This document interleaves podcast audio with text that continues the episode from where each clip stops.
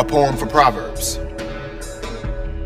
Okay, so I gotta deep dive this thing and really understand my role. I go where you lead and go beyond what I know. Are you sure? Because I plan. I tend to execute. I follow through.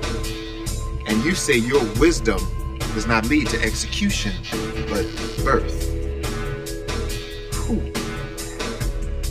So, this difference between starting a thing and making it new is decided between what I do on my own and what I give to you. It's the mouse in the wheel versus the bird in the sky. And the path we take depends on whose sight we rely. Okay. Okay.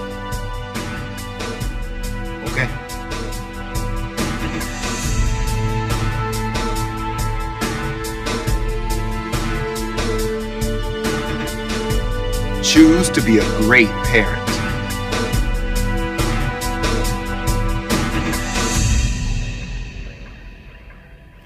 Well, right up front, I have to confess that talking about being a great parent is a lot easier than actually being a great parent. Any parents out there, right? I mean, it's easy to talk about, it's tough to do. And from my perspective, I, having kids is one of the greatest gifts, the greatest privileges that God ever gave to Roxanne and myself. It's a great privilege. But along with the privilege, the job of parenting has been one of the most difficult assignments of our lives. It is complex, it is not easy. You can't just parent every kid in the same way. They're too unique and they're too different. There, there's an old book title that I think describes it perfectly. Parenting isn't for cowards. I mean, it's just not. Great title, so true. And yet, it's worth the work. Here's the good news God's given us His wisdom as to what it takes to be a great parent, to do the best job that we can do. But to benefit from His wisdom, we actually have to be willing to hear it and then choose it.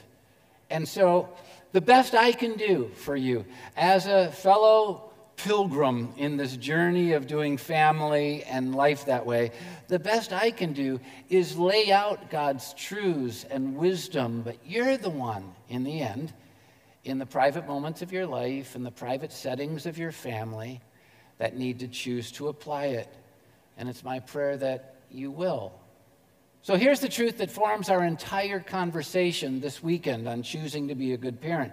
We can give no greater gift to our children than the gift of wise living and wise parenting. Greatest gift we can give to our kids. I mean, I, it's always great to set them up and help them financially, always great to help them academically, always great to help them to do athletics and learn character and all that stuff. But the greatest gift we can give our children, there's no greater gift than the gift of wise living ourselves and then wise parenting of them. Uh, look at how God says it in Proverbs chapter 6, starting with verse 20. My son, keep your father's commands and do not forsake your mother's teaching. Now, notice, they're basically saying the wise parents have lived wisely and then parented wisely, invested in their kids, all the things they need for living. And here's then what would happen when you've had wise parenting, bind what they've taught you and shown you upon your heart forever. Fasten them around your neck. Because when you walk, the influence of your parents will guide you. When you sleep, their influence will watch over you. When you awake, they will speak to you. Verse 23 For these commands, the, that which your parents invested in you, are a lamp. They light up the world of darkness. This teaching is a light, it lights the path you have to walk on. And the corrections of the discipline are the way to life. Proverbs 17 6. Children's children are a crown to the aged. Now, I need to stop right there and tell you I'm a little bit offended by calling me aged. That I have a, little challenge with that, but I guess I'm old. But children's children, grandchildren, are a crown to the aged. When you parent your kids wisely, they know that the only thing you want from them is a lot of grandkids. Okay, that's not true.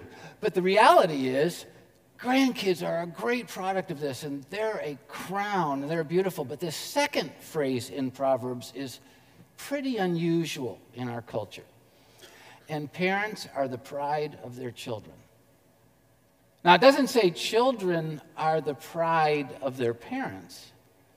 It says parents are the pride of their children. We live in a culture where there's a lot of parent trashing going on, right? There's not a lot of pride in parents. They call me the old man. Shut up! But in reality, when we invest a wise life and then invest wisdom in parenting, though there will be seasons where they despise it, they don't like it, they'll reject it, in the end, they will have pride in what you've done. The greatest gift that you can give to your children is the gift of wise living and parenting. That's the truth. Now, let me give you the application. Here's how it can weave into the fabric of your everyday life. Here's how it can make a difference in the reality of your family life. If we really want God's best for our children, and let's be honest, 99.9% of people want the best for their kids. So if you really want God's best for your children, then you need to make the choice to live and parent wisely. And that's the entire context of this conversation. It's what the whole conversation is going to be about. Because when we do, we'll be providing the right kind of canvas for them to paint the story of their lives on. But I need to give this major caveat it doesn't ensure that they'll paint the right pictures on that canvas. Now, listen, I, this talk is going to try and highlight the principles upon which we can choose to be good parents.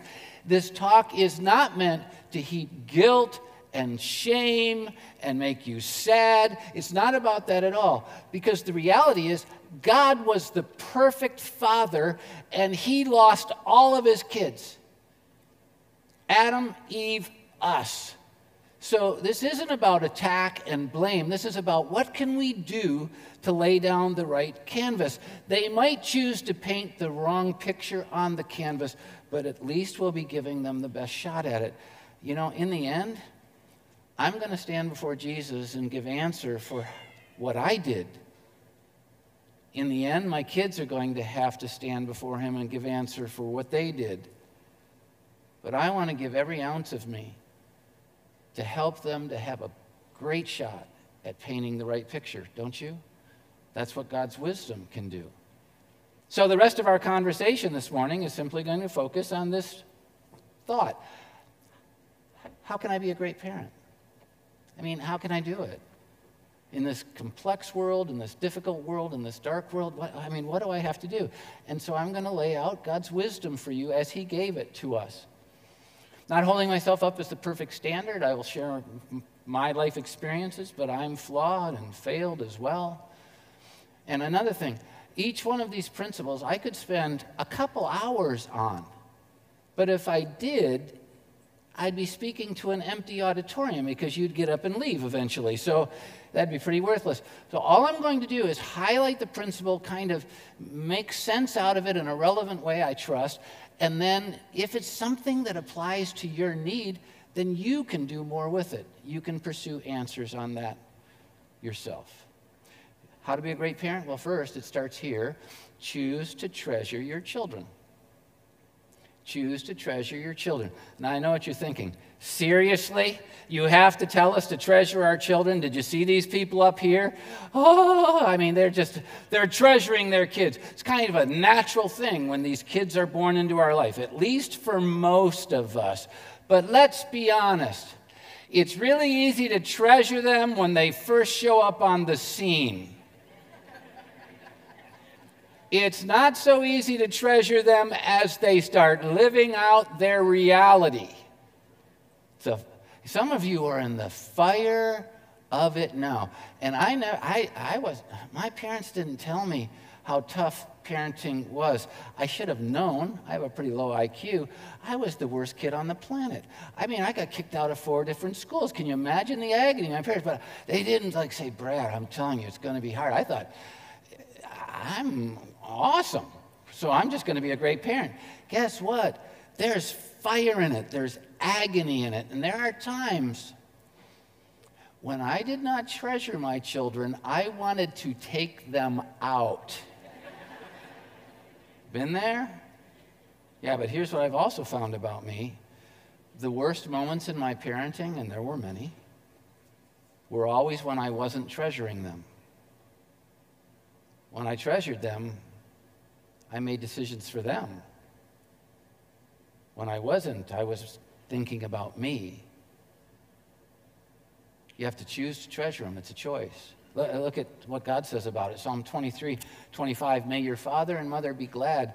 May she who gave you birth rejoice. That should be the reality of the relationship with our kids glad and rejoicing. But you know it isn't always the reality because it has something to do with what they're doing. It's actually talking to the kid. Make your mom and dad glad. Make them rejoice, but that's not normally a thing. So we have to choose to treasure them. Look at Psalm 127. I already quoted it during child dedication. Children are a gift from the Lord. They are a reward from Him. How happy is the man who his, has his quiver full of them. Now, I just have to tell you something. There were seasons in my life where this had to be a meditative chant for me. I mean, my kids were just, oh, putting us through the wringer. And I would start chanting, They're a gift from God, they're a reward. There's a gift from God, they're a reward. There's a gift from God, they're a reward. None of my kids would exist on this planet right now without that chant. They're a gift from God, they're a reward. I had to choose it. And when I did, my parenting was more wise and my living was more wise. Maybe that's something you need to deal with. Maybe you're not cherishing your kids right now. Second principle how to be a good parent. You need to choose, you need to choose to show your love. Loving kids is important. You need to show your love by providing and enforcing boundaries. You heard that right. By providing and enforcing boundaries. This is not common in our culture. This is not normal in our culture. In fact, talk like this in our culture can get people in trouble. Come on, all we have to do, forget about the accountability and all that stuff. We just have to love our kids. Many think they don't need to discipline their kids. All they need to do is love them. Wrong. I think about it logically, really. I know it feels good, it's comfortable. I love them so much, they'll just be overwhelmed by my love. It's going to drool right out of their pores. It's going to be out. No! Love is not enough to keep them from getting run over by a car in the middle of the highway if you've never provided the boundary that the highway is off limits and then enforced it. Love will cause them to get run over. It's not enough. And true love, according to God, is expressed by providing and enforcing boundaries, which means there's a lot of teaching in our culture these days from the so called experts professing themselves to be wise. They have become fools that say you shouldn't discipline your children. You shouldn't put down, you shouldn't enforce it. Just keep loving them in, accepting them as they are. No. Look what God says. Proverbs 13, 24, whoever spares the rod hates their children, but the one who loves their children is careful to discipline them. Please notice that the rod symbolism is synonymous to discipline. It's talking about providing and then enforcing boundaries. And the one who doesn't enforce boundaries hates their child, no matter how much they say they love them. The one who provides them and disciplines them is showing love. This is God's wisdom, not mine. Proverbs 22 15.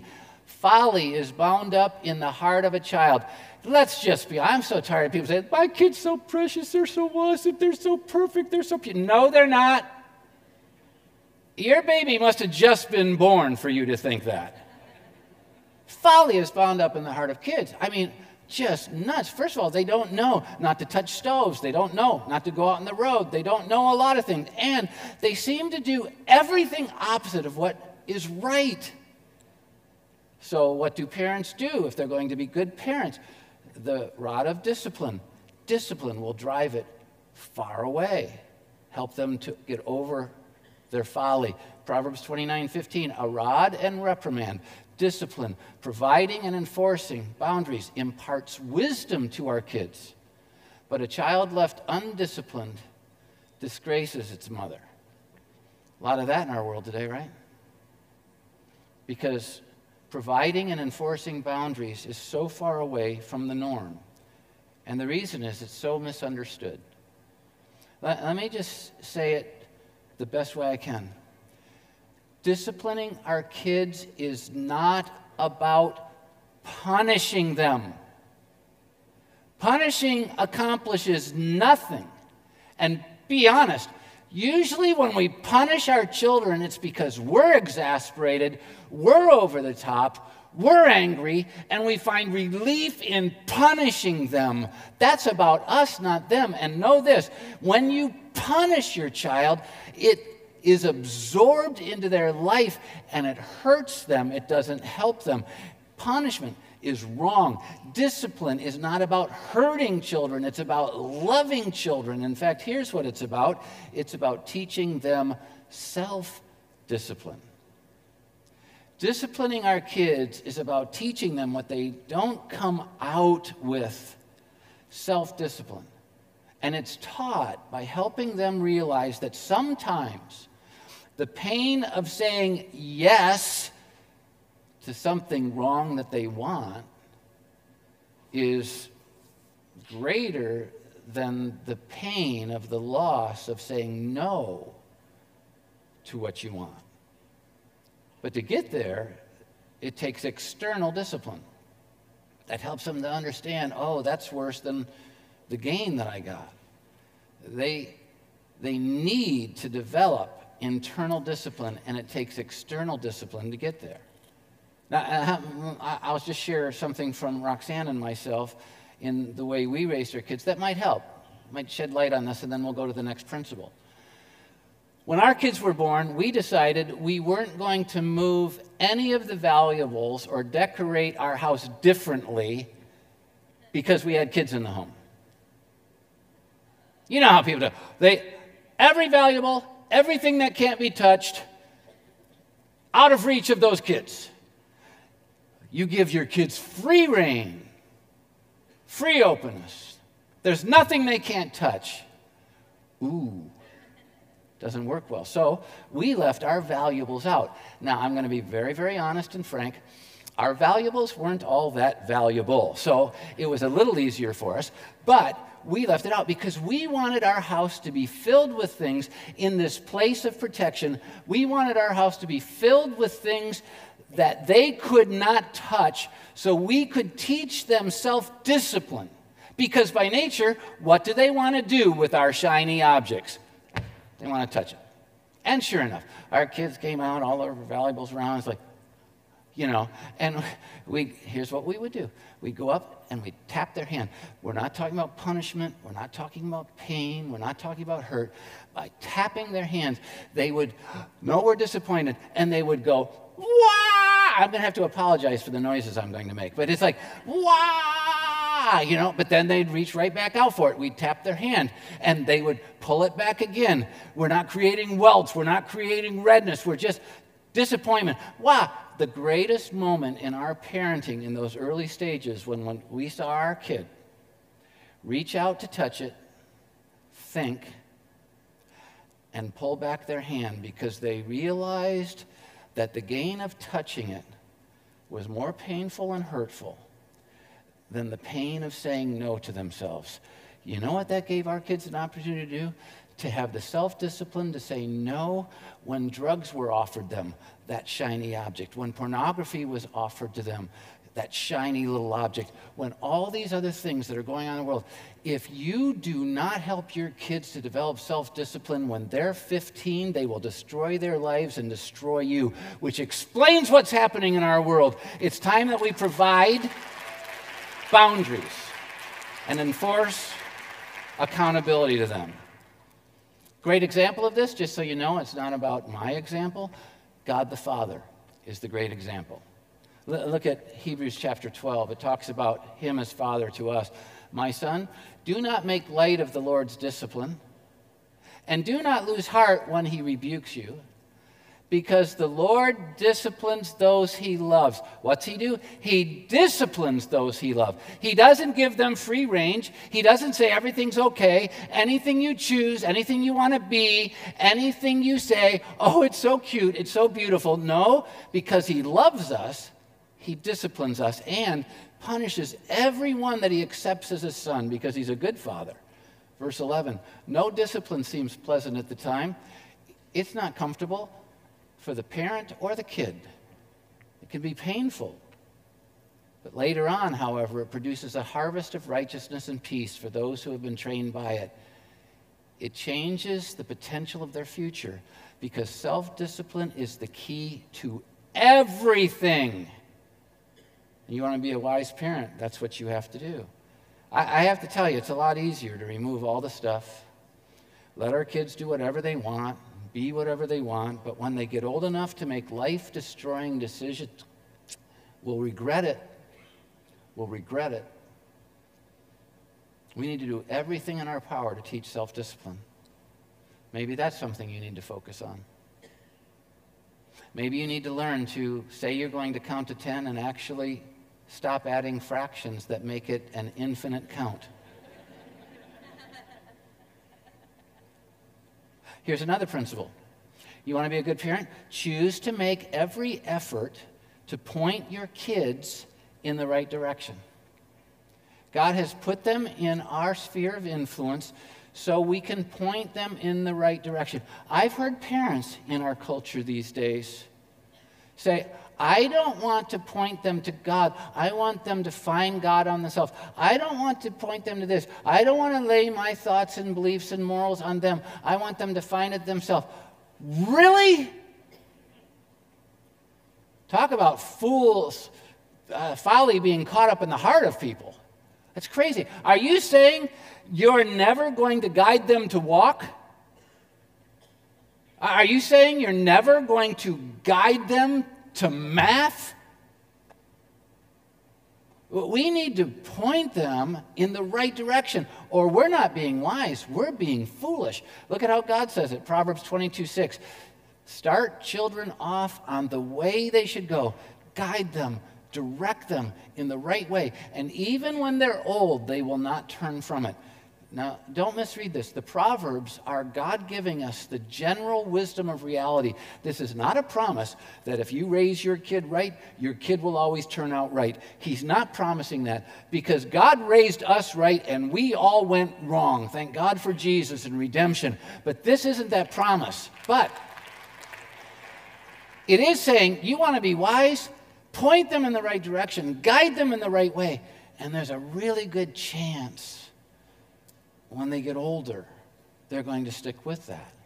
So, if we're going to make every effort to point our kids in the right direction, what does that involve? I, it, well, it involves a lot of things, but let, let's boil it down to this it involves practical issues. Parents should guide their kids to understand relationships. That demands that you live wisely as well as parent wisely. Because let's say you parent wisely, but you demonstrate horrible relational qualities. They're going to take your behavior instead of your words.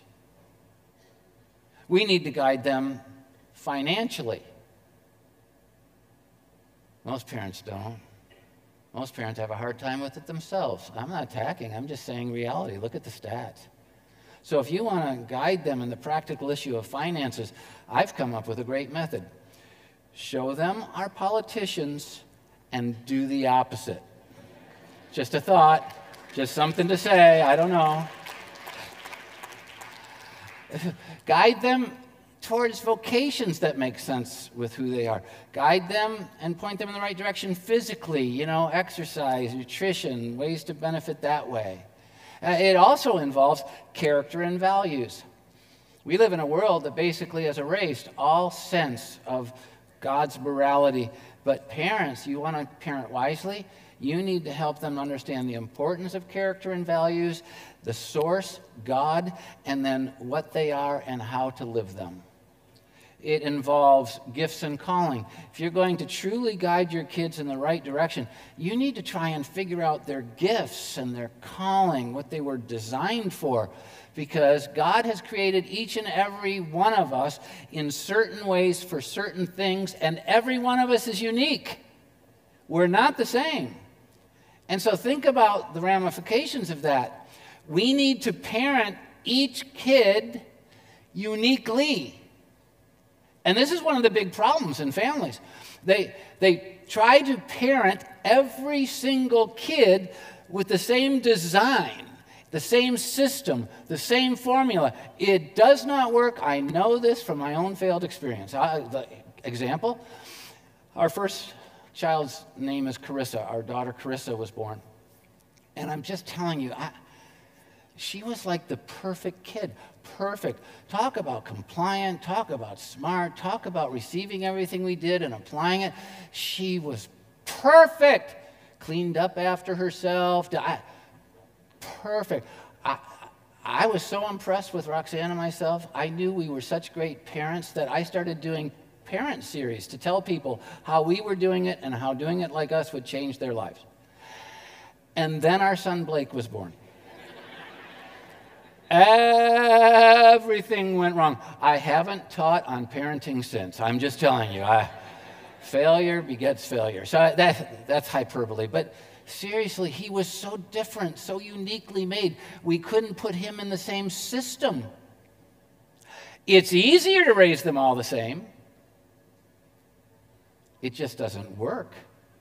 And so you need to figure out who they are, how God wired them, their unique personalities, their unique drives, and help guide it in the right way. And this verse really highlights that. Proverbs 20 24, a person's steps are directed by the Lord. God is directing each one of our kids in unique ways.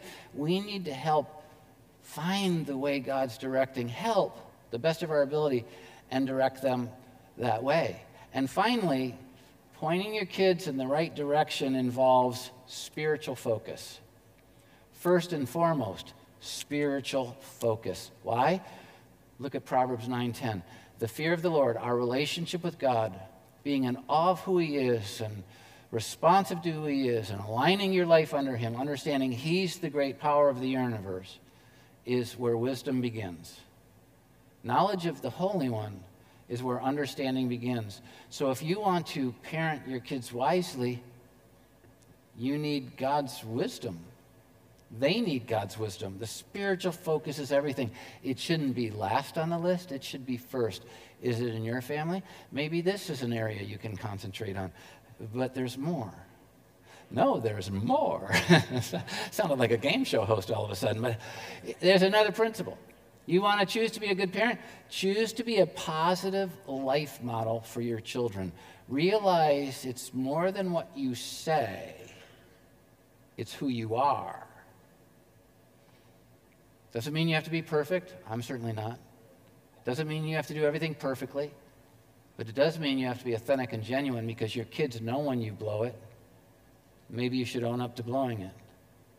I found one of the strongest moments in my relationship building with my kids was when I came and sat on their bed and said, I really blew this one. I really blew it. And I'm sorry. But that's a big part about being a positive life model, isn't it?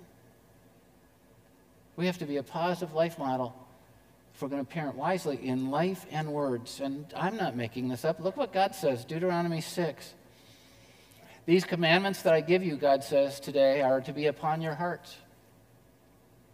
It starts with them being in your hearts. You're, you're embracing them. You're committing yourself to them, you're living them. And then what will come naturally when it's on your heart is you'll impress them on your children. In fact, you'll talk about them when you sit at home and when you walk along the road, when you lie down, when you get up, because it's naturally a part of your heart. Then he says this tie them as symbols on your hands and bind them on your foreheads. It's weird language, right? But just realize hands represents what we do, foreheads represents how we think. So he's saying, make it central to every thought you have and every action you take. Because when you live that way, your kids will start seeing the canvas upon which they can paint God's story. Great example of this in the Bible is a guy named David, King David, the David of David and Goliath fame. He had a son named Solomon, and just so you know, David wasn't perfect, very flawed. In fact, Solomon came into existence because of a major mistake that David made. But at his core, at his core, he had a heart for God. And so Solomon, in writing the Proverbs, chapter 4, verses 3 through 4, says, When I was a boy in my father King David's house, still tender, still very impressionable, and an only child of my mother, my dad taught me. He taught me. Really important. And I, I, love what God says about David in Acts 13 22. God testified concerning him I have found David, son of Jesse, a man after my own heart. He'll do everything I want him to do. And so here we have this great example of a man who was flawed, was not perfect, but knew how to absolutely pour himself out in confession of that because he had a great heart for God. And imagine what Solomon saw in his dad's godliness and it influenced Solomon for a time. Did Solomon turn out perfectly? No. But he got God's wisdom because of his dad's influence. Now, I have to tell you, it's hard to teach kids, isn't it? I mean, it's hard. Those of you who teach kids as a vocation are either the most wonderful human beings alive or there's something deeply wrong with you. But it's very difficult, and I appreciate you and I applaud you and I honor you. But as parents, we have to, yeah, they're amazing. But as parents, we have to teach our kids, and I found I was bad at it because, as you know, this is what I do for a living, right? It's like I, I, would come at my kids like this, and they'd go, Pfft! they, I couldn't get through, man. Talk about iron. It, and then I, I tried the question mode of teaching, you know. How'd your day go? Fine. Well, what happened today? Nothing. You know, I, I, could not get through. But then I found a secret for me, at least, it might help you. I found when I would tap into something they were interested in, knowing their gifts, their calling, their unique personality, what they like doing, and would do that with them, give up my time to spend time doing what they like, all of a sudden it wasn't fine and nothing. It was a conversation because we were doing something they loved. Their heart opened up. And they would start sharing things about their life, and I, they'd let me speak into things in their life because we were doing things together. Is it easier just to say, How'd you do today? and feel good about yourself? Way easier. But wouldn't you rather parent wisely? Really big deal.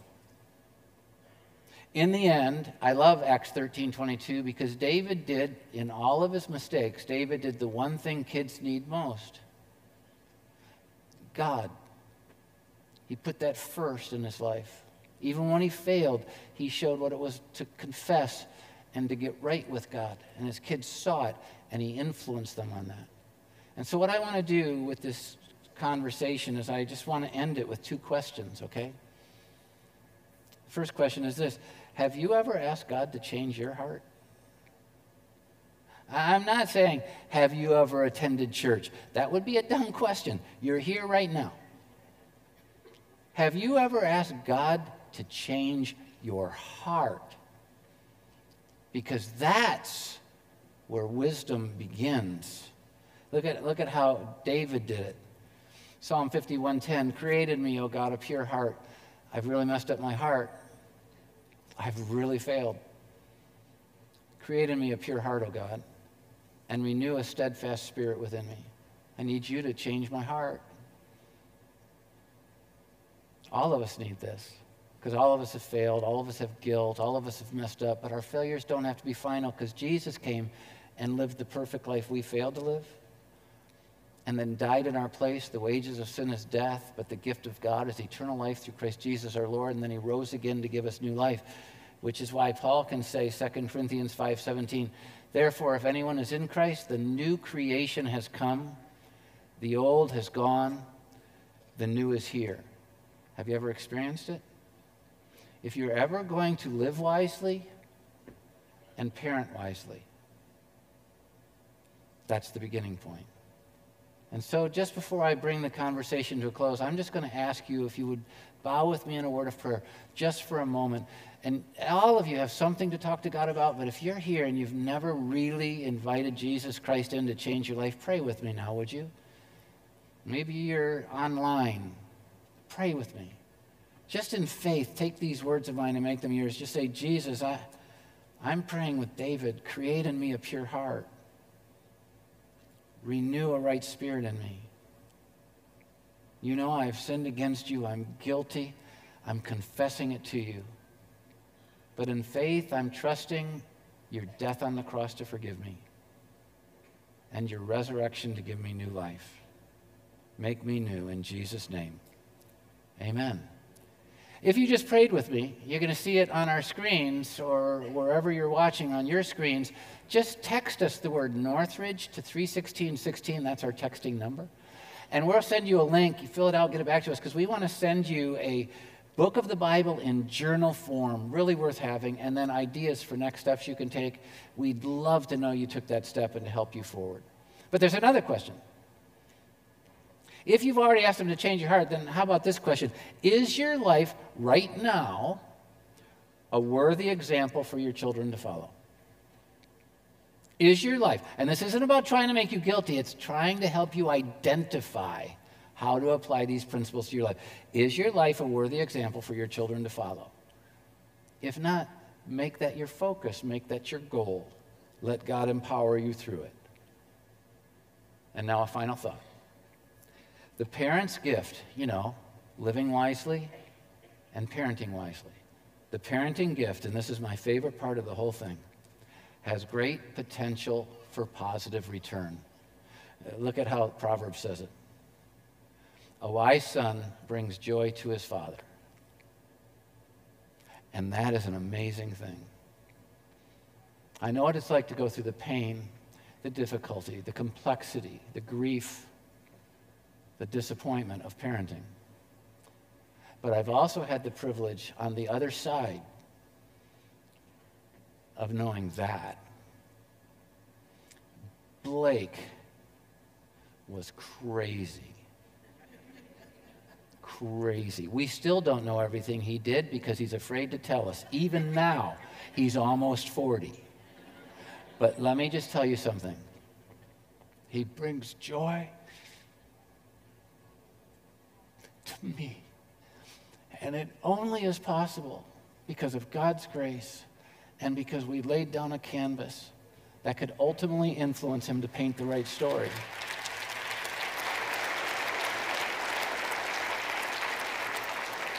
It's worth it in the end, but it's not easy. I'm not going to pretend that one talk can change your life. It can give you principles that can help you, but we'd like to help support you in moving through and so our team has actually decided to put together for talks like this what we're calling taking the weekend into every day.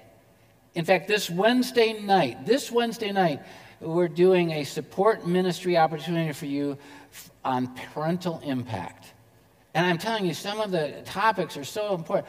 Navigating social media with your child, that's a biggie. Dealing with my middle and high school student and me, how to build that relationship. My beautiful blended family, maybe that's your circumstance. Habits today to shape tomorrow in your life, in your kids' life. These are really valuable, but to benefit from them, you have to choose to do it. You can do it with instant gratification. You can leave our Plymouth environment right now and you can go back into the classroom right as soon as I say the final prayer. Go right into the classroom behind this auditorium and they'll tell you about it and they'll point you in the right direction and they can even register for that if you want. If you don't want to do that or you're online, just send us a text to that number, 31616, with the word next as the message. We'll send you information about that. Really a big deal. I hope you'll take advantage of that. We want to help you in this unbelievable journey of being a good parent. And don't forget, all of you who aren't parents, these relationship principles can work in all the areas of your life if you'll apply them there. So I hope you will. I know you'll be happy in the end that you did. All right. So that's that whole conversation on parenting. So now I have this other talk for you. No, I'm just kidding. That's not true. I do have one thing I want to share with you. We are three weeks away from Easter. Three weeks. It blows my small, tiny little brain. I cannot believe we're there. But on Easter, we have nine services at Northridge Church, seven here at Plymouth, Friday, Saturday, and Sunday. Hope you'll choose very relevant ones. If you choose Sunday at 11:16, Easter Sunday, good luck and enjoy overflow. That's kind of the way I say it. Uh, but we're doing it Friday, Saturday, and Sunday, so you have lots of choices. And then we have two services at our Brighton campus up in Northridge. And here's what we need you to know the whole campaign this Easter is you are loved. Why? Because most people in this world feel very unloved, very rejected, very isolated, very unaccepted. And we want them to know Easter's all about them being loved. We have this three phrase thing He died for you, He lives for you, you are loved. You're going to see it on billboards. You are loved. Easter at northridgechurch.com. But it takes an invite for, from you. So our team put together invites. You can see them here. You are loved, Easter at northridgechurch.com. You can get as many as you want. They're going to be at every exit as you're leaving. We hope that you'll take them, give them servers at restaurants, give them to family, friends, neighbors, give them to your worst enemy in hopes that God will change their life and they'll become worthy of being a friend. I mean, just invite people.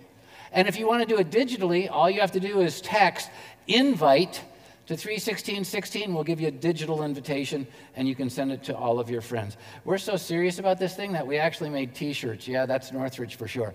And the t shirt says, you know, He died for you, He, he lives for you.